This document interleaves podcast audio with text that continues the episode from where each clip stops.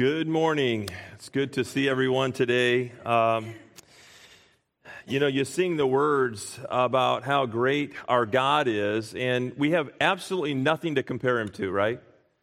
He is supreme. He is the top. He is the one who has created it all. He is the sovereign God of the universe. He is all powerful, and He is certainly almighty. We're going to launch into a new uh, summer series. We're calling it Summer in the Psalms. And so our plan is to preach through a number of the Psalms over the course of the next uh, couple of months. And uh, the first Psalm that we want to examine in our new series is Psalm chapter 51. And so, for us to better understand the contents of Psalm 51, we need to begin today by first examining 2 Samuel chapter 11. So, let's start there and then we'll work our way to Psalm 51. So turn with me back to 2 Samuel chapter 11. As you're turning there, the book of Psalms is a it's a collection of prayers and poems and hymns that are intended to focus our attention on God in, in praise and in adoration. And parts of the book of Psalms were actually used as a hymnal in the worship service of ancient Israel and about a half of the 150 Psalms were attributed to David, including the Psalm that we'll examine today, Psalm 51, which is all about David's prayer of repentance after he committed sins of adultery and murder. And so, what we're going to see today is it doesn't matter if you're a king. It doesn't matter if you're a servant. It doesn't matter if you're rich or poor or old or young. God holds all people accountable for their sin. Someone once said that sin will take you farther than you want to go, keep you longer than you want to stay, and cost you more than you want to pay. Sin is defined as any word, thought, or deed that is contrary to the laws, commands, or character of holy God. Sin is insidious, it's self deceiving, it's self gratifying. More often than not, it's self compounding and self destructing. Unrepentant sin usually breeds more sin, often in the form of cover up or going further underground to buy a person more time to immerse themselves in the pleasures of their sin. Make no mistake, sin is an affront to a holy God. And if there's anything that we all have in common here today, it's that we are sinners, right? Sinfulness is the common denominator of all mankind. Every person that God has created has a sin problem. Romans chapter 3 and verse 23 says, For all have sinned and fall short of the glory of God. Romans chapter 3 and verse 10 says, There is none righteous, not even one. Romans 6:23 says the wages of sin is death. And so sin is serious business because of the nature of holy God. And because he is holy, he must punish sin. One of the most precious verses in all the Bible is Romans chapter 5 and verse 8, which says that God demonstrated his love for us in that while we were yet sinners, Christ died for us. And so this is where Jesus Christ, the sinless Son of God, and the doctrine of substitution comes in. 2 Corinthians chapter 5 and verse 21 says, He made him who knew no sin to be sin on our behalf so that we might become the righteousness of God in him. Our sin for his righteousness. When Kathy and I first got married, we moved back to our home uh, my hometown of Springfield, Illinois, and I was a substitute teacher in the Springfield public school system. It's a reminder that I wasn't the teacher. Some of you have tortured substitute teachers in the past. Shame on you. But I wasn't the teacher, I was the teacher's substitute. And in the same way, Jesus wasn't a sinner, but he was the sinner's substitute. He took upon himself the wrath of God in the stead of all who would believe in him. And so Jesus substituted himself for all who would believe in him. And this is referred to as penal substitution. Jesus paid the price, he paid the penalty for our sin.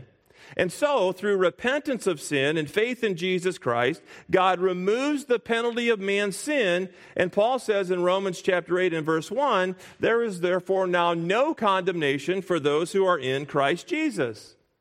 No eternal condemnation for those who are in Christ Jesus. For those who repent of their sin and place their faith and trust in Christ and in Him alone for salvation, they'll never be condemned for their sin.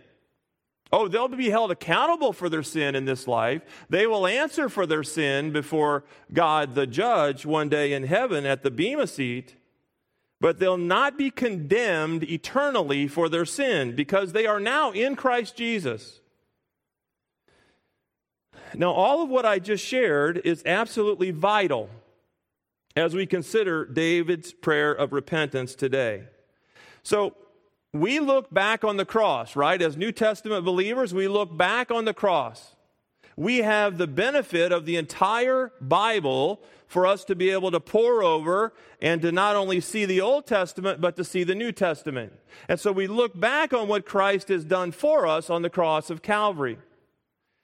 Well, the people in the Old Testament didn't have that benefit. They didn't have the New Testament, it hadn't happened yet. And so while we look back on the cross, they looked forward to the cross. David, as we'll see today, was chosen by God. He was chosen by God to lead his chosen people, Israel, as king. David was an ardent follower of God. In fact, God even called him a man after his own heart. But as we're going to see here in a moment, even followers of God can grievously sin against him and they can break fellowship with him. And so that is the context by which we now turn our attention. And so, as we set the stage for what we want to consider today in Psalm 51, we need to understand what has brought David to the point of his prayer of repentance. And we find the story here in 2 Samuel chapters 11 and 12. Look at verse 1 of chapter 11. Then it happened in the spring, at the time when kings go out to battle, that David sent Joab and his servants with him and all Israel, and they destroyed the sons of Ammon and besieged Rabbah, but David stayed at Jerusalem. So it was the common practice for kings like David to lead his mighty men into battle, especially during the nicer spring weather when armies went to war. But, but David decided that he would empower Joab, who was his commanding officer and actually David's nephew, to serve in his place as leader on the battlefield, and he would stay back in Jerusalem with pretty much nothing to do. Everyone was out to war. It's a reminder that idle time can create problems for us. And that's what we find here in verses 2 through 5. Verse 2 Now, when evening came, David arose from his bed and walked around on the roof of the king's house. And from the roof, he saw a woman bathing, and the woman was very beautiful in appearance. And so David sent and inquired about the woman. And one said, Is this not Bathsheba, the daughter of Eliam, the wife of Uriah the Hittite? David sent messengers and took her. And when she came to him, he lay with her. And when she had purified herself from her uncleanliness, she refer- returned to her house. And the woman conceived. And she sent and told David and said, I am pregnant. When I was in Israel, I talked to a Jewish scholar about this very passage of Scripture. Always wondered more about the historical context of what we're reading here today. And he said that most Americans interpret these verses as Bathsheba was up on her rooftop naked taking a bath. But he said historical context is important here. And he said that's highly unlikely. And here's what he said He said, because all of the homes were built on the hillside and rooftops were flat, pretty much everyone could see one another's rooftops. And so, because of that, most likely, he said, Bathsheba wasn't bathing naked because others would be able to see her. So, she most likely was clothed to some extent. I thought that was interesting to know because he's right. I've always interpreted this passage as if someone's taking a bath, they don't have any clothes on. But he said it was very common in those days because of the situation and because their, their bathing apparatus was on their rooftops that people would bathe with some clothes on because everyone can see. And I was there in Israel, and it's the first thing I thought of after he told me that. I looked at all the homes on the hillside, and they all have flat roofs. And so if you're a little higher than this guy, you can see down at all of the rooftops of all the houses below you. And so it makes all the sense in the world as to what he said. But, as I said, David had idle time on his hands, and so he sees her across the way and he lusts after her because, Scripture says, she was very beautiful in appearance. You see, sinful lust often conceives sinful action. When Kathy and I were in Ocean City, Maryland for a couple of days celebrating our 35 year anniversary, there were literally, I'm not kidding, literally thousands and thousands of recently graduated high school students on the beaches and in the hotels and in the restaurants. They were absolutely everywhere. And most of them didn't have much clothing on. Guys and girls, Kathy and I talked about this often Perhaps we're getting old, but we were appalled. Kathy said to me, Where are these girls' mothers? I don't want to get too descriptive here, but it was bad. First of all, I thought, What happened to modesty? What happened to modesty? If, if our experience was any indication, it seems that modesty is now a thing of the past. And immodesty can help to breed sinful lust in the heart of others. That's why we're supposed to be modest in our appearance, in our dress. And by the way, lust is sin even if it isn't acted upon. There's a movement in the evangelical church to say that same sex attraction is okay as long as they don't act on it. That's not scriptural same sex attraction is sinful even if it's not acted upon because there is lust that is conceived in the heart of these people. And so we're not sure here as we read this if Bathsheba was intentionally tempting David or if David was just full of sinful lust and had to have her. But it says here that he calls for her, he sleeps with her, and she gets pregnant. And now the cover up attempts begin. And so David comes up with this plan. He comes up with this plan to call Bathsheba's husband home from the battle so that he'll sleep with his wife, and then others will think the baby is his. But David's plan doesn't work because Uriah the Hittite comes back and he sleeps on the doorstep of the king's house. And so David decides to go to plan B. And so you see the conniving, you see the cover up here. He invites Uriah to dine with him, and he works hard to get him drunk so that he'll go and he'll sleep with his wife. But instead, Uriah goes back and he sleeps in the same exact place that he had the night before. And so now David is knee deep in this thing. I think panic has ensued. He doesn't know exactly what to do. And so he tells Joab, his commanding officer, to put Uriah the Hittite up on the front lines of the battle so that he'd be killed. And then David could take Bathsheba as his wife, and then no one would ever know. No one would ever know that they were physically intimate before they were married, except God would know. David forgot about God. He forgot that God sees it all, God knows it all. It's a reminder that David was trying to fool other people, trying to make this seem like nothing happened, but God knows it all. Look at verse 14. Now, in the morning, David wrote a letter to Joab and sent it by the hand of Uriah. He had written in the letter saying, Place Uriah in the front line of the fiercest battle and withdraw from him so that he may be struck down and die. And so it was, as Joab kept watch on the city, that he put Uriah at the place where he knew there were valiant men. And the men of the city went out and fought against Joab. And some of the people among David's servants fell, and Uriah the Hittite also died. And then Joab sent and reported to David all the events of the war.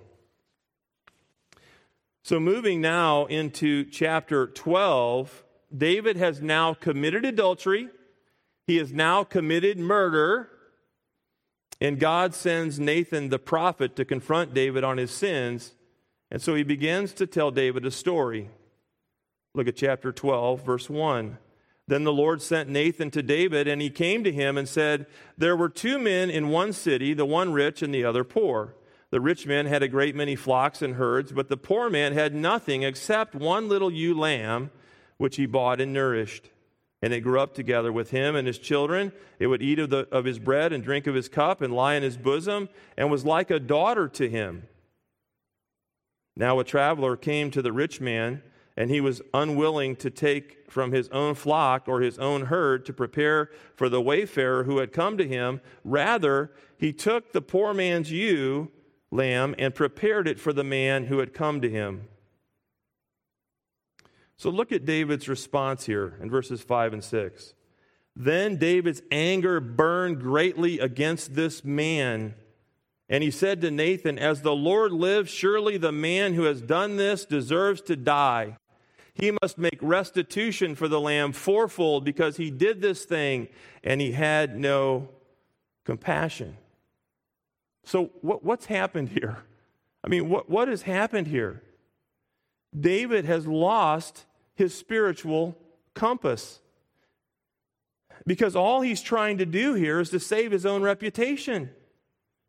And not surprisingly, almost always, folks that are in this situation become self righteous, like David.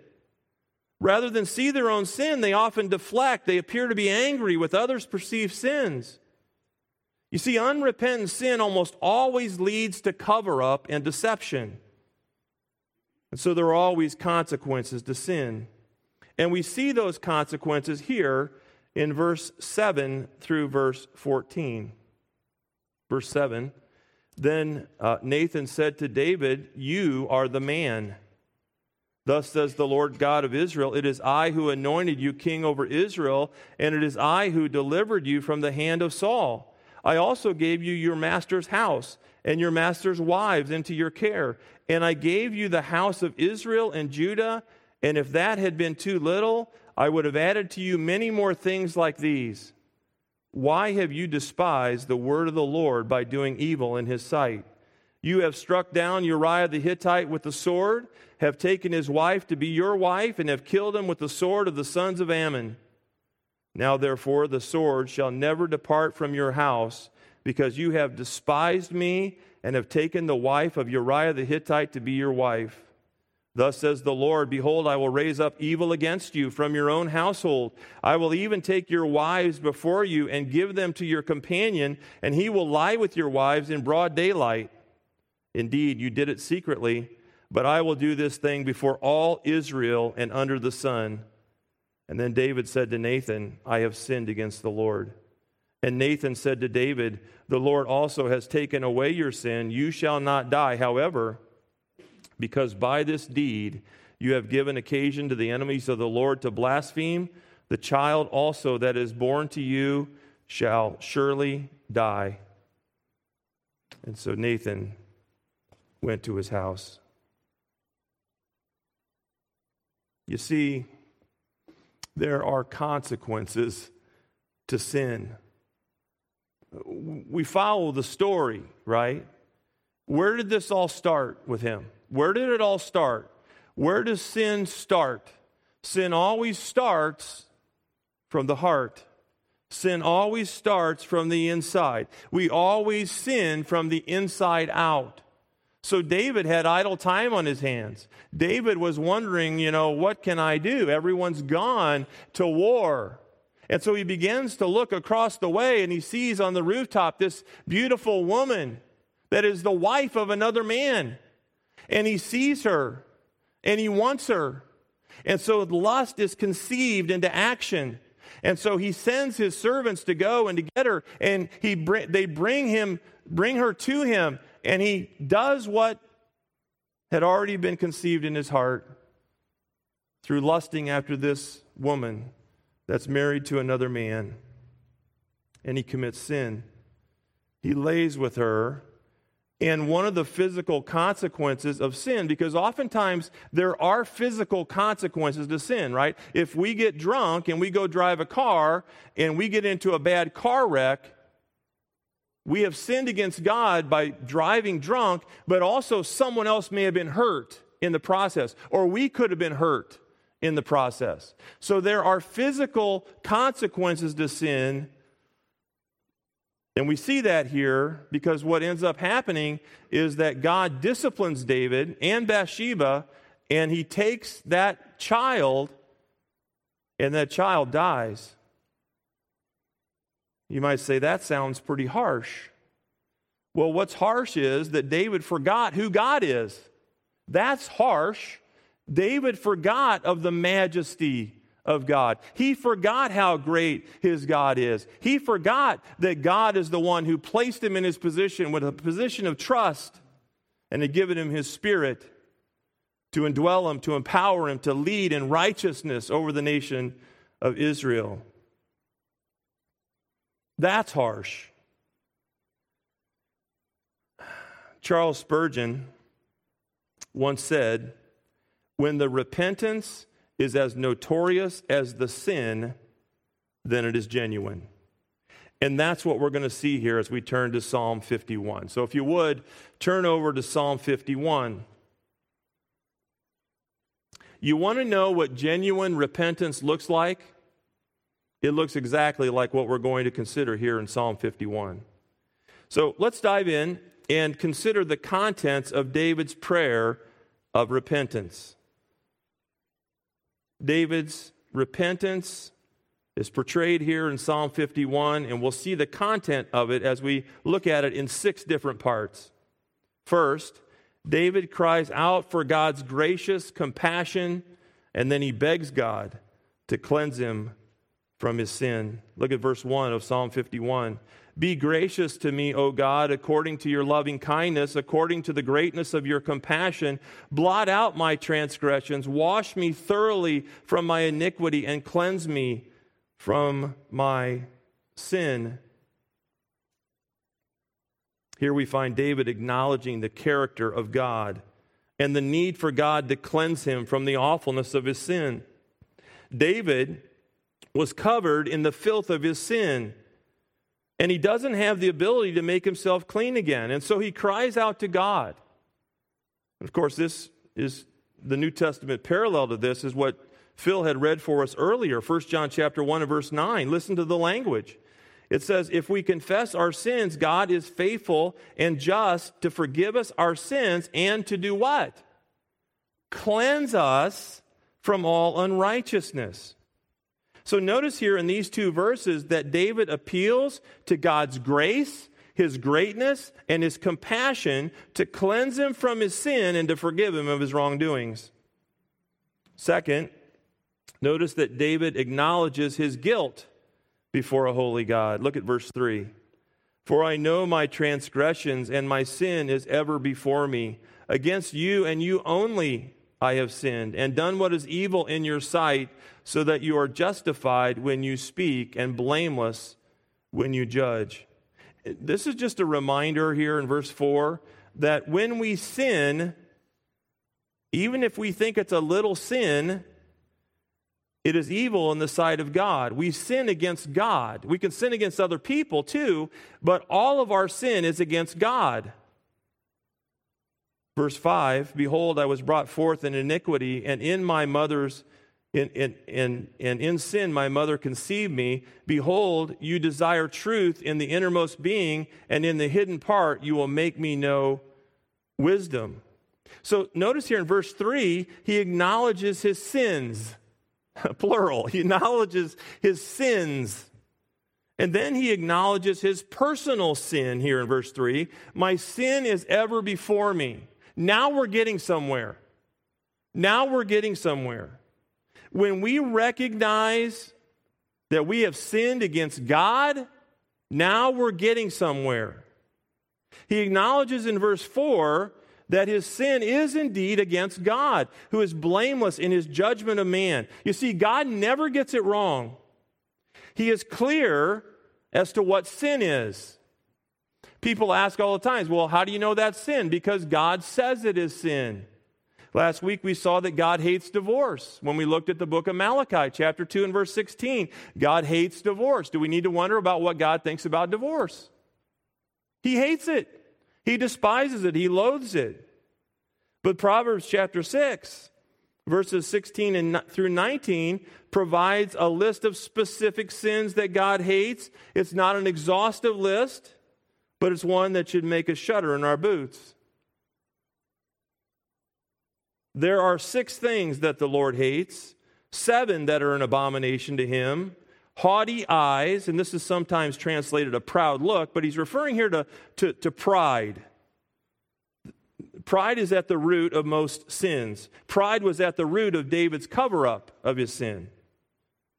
He goes on a lying tongue and hands that shed innocent blood, a heart that devises wicked plans, feet that run rapidly to evil, a false witness who declares lies, and one who spreads strife among brothers. We find a similar but more expansive list in Galatians chapter 5, verses 19 through 21, referred to the deeds of the flesh. Paul says there, Now the deeds of the flesh are evident, which are sexual immorality impurity, indecent behavior, idolatry, witchcraft, hostilities, strife, jealousy, outbursts of anger, selfish ambition, dissensions, factions, envy, drunkenness, carousing, and things like these, of which I forewarn you, just as I have forewarned you, that those who practice such things will not inherit the kingdom of God. Why? Because those who practice these things are obviously devoid of the Spirit. It doesn't mean that if we're jealous of something that we're going to go to hell. That's not the point. It's not the point that Paul is making. He's saying those who practice these things, this is the tenor of their life. This is who they are. It's not an outlier. It's not a thing that just happens periodically, but this is who they are. This is what they practice. Those who practice such things will not inherit the kingdom of God. And so he acknowledges here in verse 5 that he is a sinner. He was conceived in sin.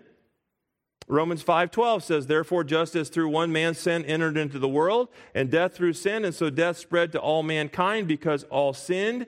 And so basically what Paul is sharing there in Romans chapter 5 is we are sin we sin because we're sinners. Everyone who has been beyond Adam is a sinner. The sin nature was passed on to all of Adam's posterity. All of us are sinners. That's how we started today, right? What is the one thing that we all have in common? We're sinners. We're sinners. We have sinned against holy God. So we sin because we're sinners. That is our nature. In verse 6, he acknowledges God's standards, that God desires truth, and he alone doles out wisdom. Third, Notice that he cries out for cleansing and, and restoration. Look at verse 7. Purify me with hyssop, and I shall be clean. Wash me, and I shall be whiter than snow. Make me to hear joy and gladness. Let the bones which you have broken rejoice. Hide your face from my sins and blot out all of my iniquities. You know, when we were kids and we got caught in a sin, our parents caught us in a sin. One time when I was a, a little guy, my mom said, Don't go outside. Well, what did I do? She was in the back room. My ball was out in the backyard. I saw it. I wanted it. So I went outside against my mother's demands and commands, and I st- stepped on a rusty nail And I had to go to the hospital and I had to get a tetanus shot. And for a little four year old boy, those aren't fun. But even when I was little, I started to learn of the consequences of sin. I didn't want to look at my mom after I stepped on the nail because I knew that she knew that I had sinned. David says, Hide your face, Lord, from my sins and blot out all my iniquities. Create in me a clean heart, O God, and renew a steadfast spirit within me. I couldn't wait uh, because a, a, when I disobeyed my mom and I stepped on that nail, and you know what? She'd have never known that I sinned had I not stepped on the nail. I could have got the ball, I could have been back in the house, she'd have never known. But we talk about physical ramifications to sin. I stepped on the nail, bleeding everywhere, screaming out. I was caught. Create in me a clean heart, O God. A reminder that we sin from the inside out. And renew a steadfast spirit within me. Do not cast me away from your presence, and do not take your Holy Spirit from me. Restore to me the joy of your salvation, and sustain with me a willing spirit. David cries out for cleansing and restoration. When I was both in high school and in college, I played basketball, and for whatever reason, some of the guys that I played with never showered after games. And all the gals are thinking, ooh, that's gross. I mean, they were stinky, they were sweaty. And rather than jumping in the shower to get clean again, they just put on their clothes and they'd go get on the bus. And this is the idea that we have here in a spiritual sense. After David owned his sin, he couldn't wait to get in God's shower room to get clean again. He hated that he was carrying the stench of his sin.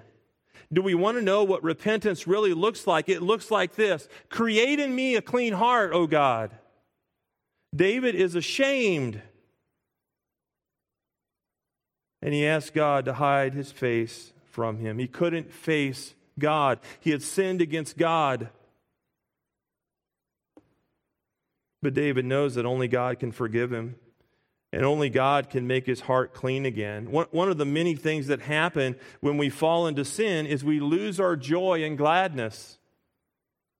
We start to fake it. David had that. He had the joy of his salvation prior to his sin. He had experienced the joy of the Lord. And so he knew that was what that was what it was like to have that fellowship with God, and he desired to have the joy of his salvation restored. And so you see what sin does? especially sin that's contrived and it's covered up and it grows. Falling into sin changes everything. It affects our relationship with the Lord and with other people. It can affect our reputation. It can taint the future. David knows all this. And so he begs with God not to cast his Holy Spirit from him. And so, if you know about God's economy in the Old Testament, you know that people like David, who were kings, God would provide his spirit to kings and other leaders for empowerment to lead his chosen people, Israel. But it's completely different now in the New Testament. Again, completely different era of time in which God is at work. In the Old Testament, people like Samson had the Holy Spirit indwelling him others that he would empower and anoint that were in high positions. But not every believer in the Old Testament had the Spirit of God within him or her. But in the New Testament, we are indwelt by the Spirit. We are empowered to live the Christian life because we possess the Spirit of God. But what is one of the things that the Spirit does? He convicts of sin. So, not every Old Testament believer had the privilege of having the Spirit indwelling them, but David did. David did, and he did not want to lose that. He begs with God, please don't take your Spirit from me. He knows he's nothing without the Spirit. He's nothing without the empowerment of God living in him. He's just a mortal man. Which brings us to verses 13 through 15. And, and fourth, here, we notice that David vows to praise God once again. David vows to praise God once again. Look at verse 13. Then I will teach transgressors your ways, and sinners will be converted to you. Deliver me from blood guiltiness, O God, the God of my salvation. Then my tongue will joyfully sing of your righteousness. Our Lord, O Lord, open my lips, that my mouth may declare your praise. David vows to praise God once again because he, God has created a clean heart within him. He has been forgiven of his sin. Yes, there were ramifications. Yes, there were these things that he had to deal with. But his relationship with God, the fellowship that he once had, has been renewed. First, in verse 13, he says he vows to do this. He vows to praise God once again through evangelism. Sometimes when we succumb to lust and sin is conceived in us, it is so profound that we never want to go down that path again. A huge part of repentance is seeing our sin the way that God sees our sin and wanting no part of it ever again. That's part of repentance. Repentance is a change of mind that results in a change of action. We change our mind about our sin and we change our mind about how we're going to proceed from here. We're not going to do it again because that is what repentance is. And this is what repentance is in the heart and the life of David. And it's so instructive for us. David says if God were to receive and grant him repentance and forgive him and cleanse him and restore him back to where he once was, uh, once was, he would dedicate his life to teach other sinners like himself to know the ways of God. Second, in verse 14, he vows to praise the Lord in music. You know, David was a singer. He was a musician. He would be in our praise team probably on this side or on this side. He was a singer. He was a musician. He was gifted by God. And he praised and worshiped and brought glory to God through his music. Music was one of the chief ways that he worshiped God. But you know, when he was in sin, unrepentant sin, his music was just noise to God. So he wants to regain that closeness with God so he can again praise him in song. And then, third, we find here in verse 15 that he vows to praise the Lord through personal testimony. You know, there's something power, powerful about personal testimony. Like any kid that, that wants to go out in the yard and get their ball when their mom tells them not to do so, I got a story. I got a story, kids. Ephesians chapter 6 Children, obey your parents, for this is right in the Lord. Honor your father and mother, which is the first commandment with a promise that you shall live long upon the earth. We talked about this when we talked about the heart of the Christian father. We, we're to teach our kids instant obedience. Delayed obedience is disobedience. So that sounds good, right? Because we're old, we have kids, we have grandkids. We can tell them, hey, obey your parents, obey your grandparents, honor them, but all of us could tell stories about times when we didn't do that. So, what do we all have in common here today? We are all sinners. We've all dealt with sin, but there's a right way to deal with it before God. We've all sinned and fallen short of the glory of God. There's none of us that have escaped that. There's not one righteous, not even one. Like, well, what about? No, No. No, all have sinned and fall short of the glory of God. There's something great about personal testimony. I remember one time we were leading our youth group on a bike hike, and we were 60, 70 miles from where we started. I mean, this was, a, this was the real deal. I hated that thing. I thought it sounded fun when it was proposed You ever ride 40 miles a day on a bike on a little banana seat? Not good. Sleep in a tent for a week? Not good. We, we went to a park in somewhere in north central Pennsylvania or uh, Illinois, and um, I mean, it was a lot of us. Like, there were like 30 or 40 of us, and we had tents and everything. We were at the town square. They had a park, and they let us pitch our tents there, and that's where we stayed. And they had picnic tables and things, and we ate there and all that kind of thing. It was really cool. Well, there was a kid by the name of Steve who had ridden his bike up to the town square, and he saw all of us there.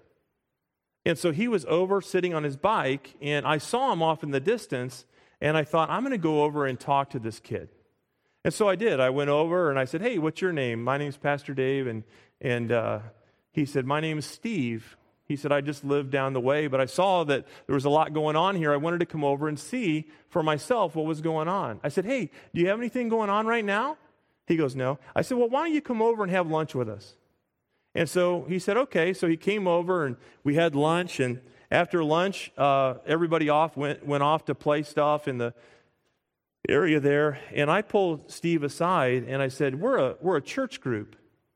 We're a group that, uh, for fun, we are uh, riding our bikes all over the state of Illinois. And uh, I want to ask you a question.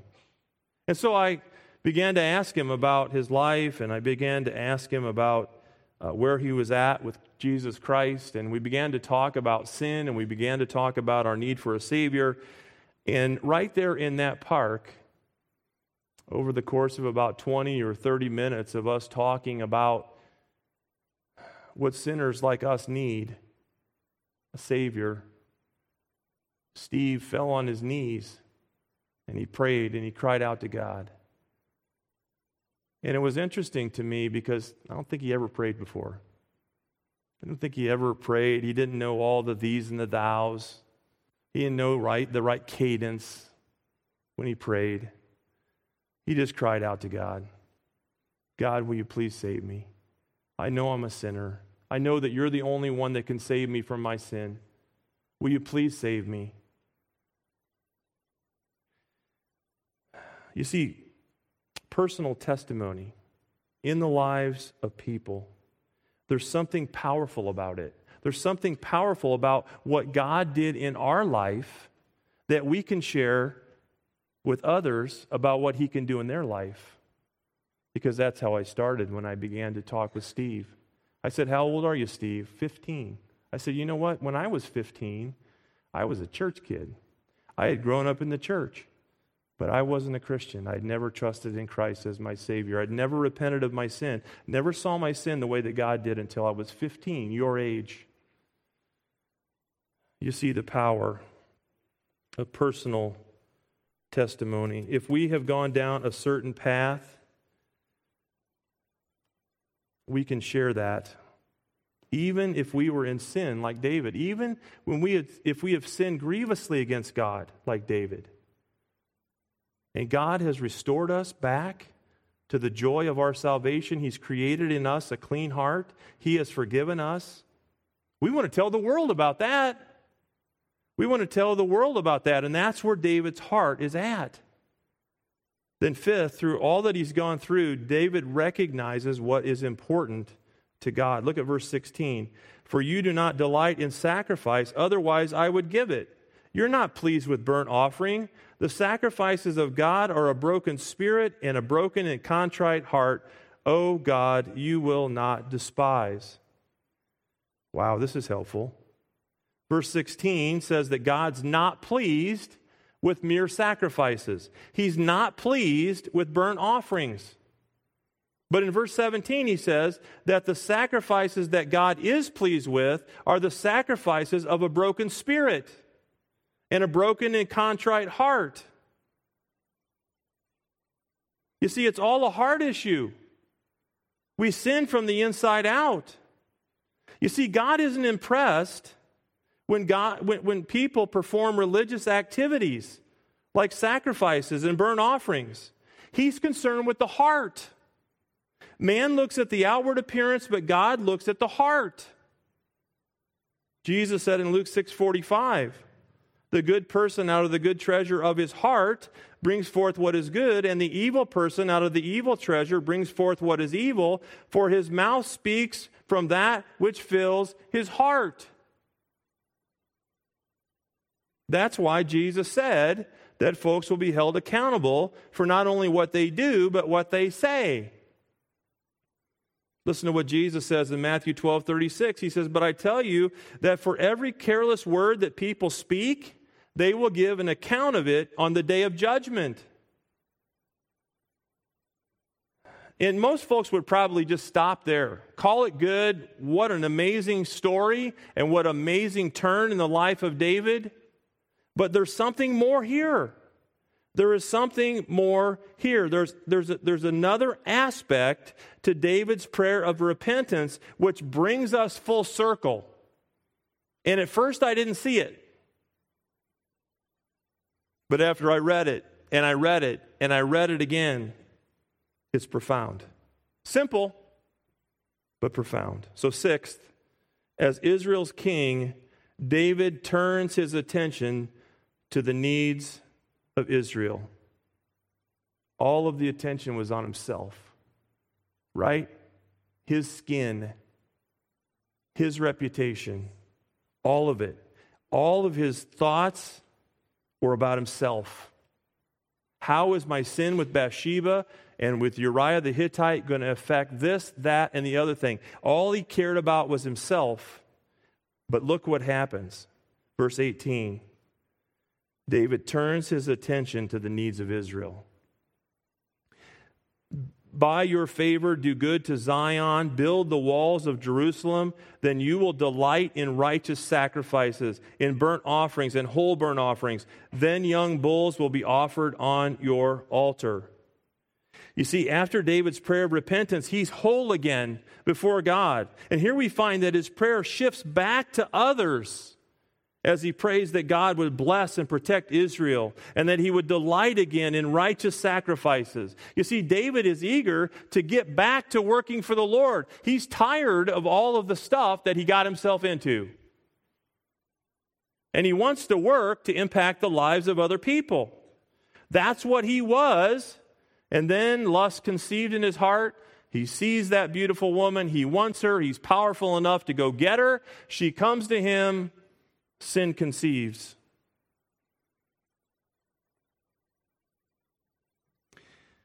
This is what true repentance looks like it's total contrition, it's a brokenness over sin.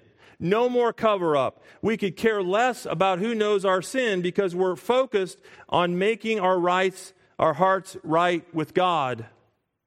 And that is evidenced here in the life of David because he wrote about it. Think about this. He wrote about it here in Psalm 51. Everyone knows about David's sin. Everyone knows. God used this story back in 2 Samuel 11 and 12, and then his, his repentance here in Psalm 51, so that everyone in every generation that followed David would know about it.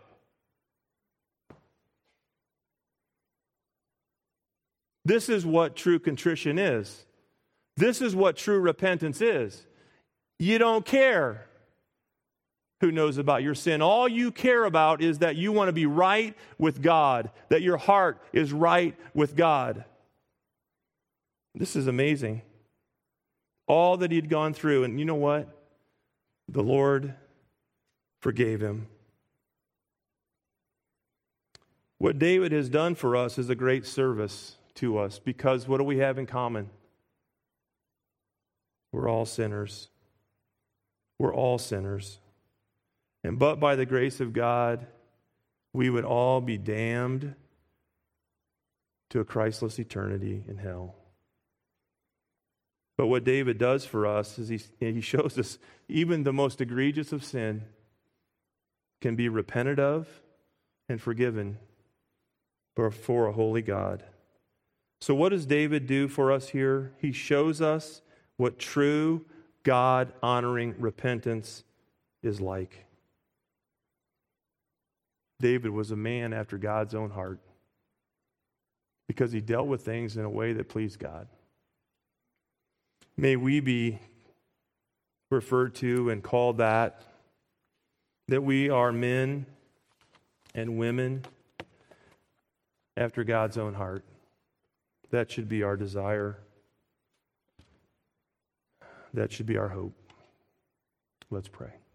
Our Father, we thank you this morning for your word, the penetrating nature of it. Thank you that you convict us of our own sin. And Lord, I uh, stand before this group of people this morning, and I'm not a perfect man. I sin. Told a story about it this morning about stepping on the nail, but I step on nails all the time. And so, Lord, I want to lead the way today in confession of my own sin before you and a desire for my heart to be continually clean before you. Forgive me of my sin. And Lord, I pray that this chapter that we have considered today would be a cleansing moment for all of us in our lives. Because what do we have in common? We're all sinners. But you've saved us by your grace. And Lord, even if we have sinned against you, stepped on nails our whole life, you can cleanse us and forgive us. We thank you for the great God that you are. We thank you that you love us, that you care for us, that you stand with your arms open to us, even when we sin, that you can receive us back and restore us to fellowship. We thank you that you are perfect in that. We thank you for this strong uh, testimony for the life of David today in our own hearts. We thank you and praise you in Jesus' name. Amen.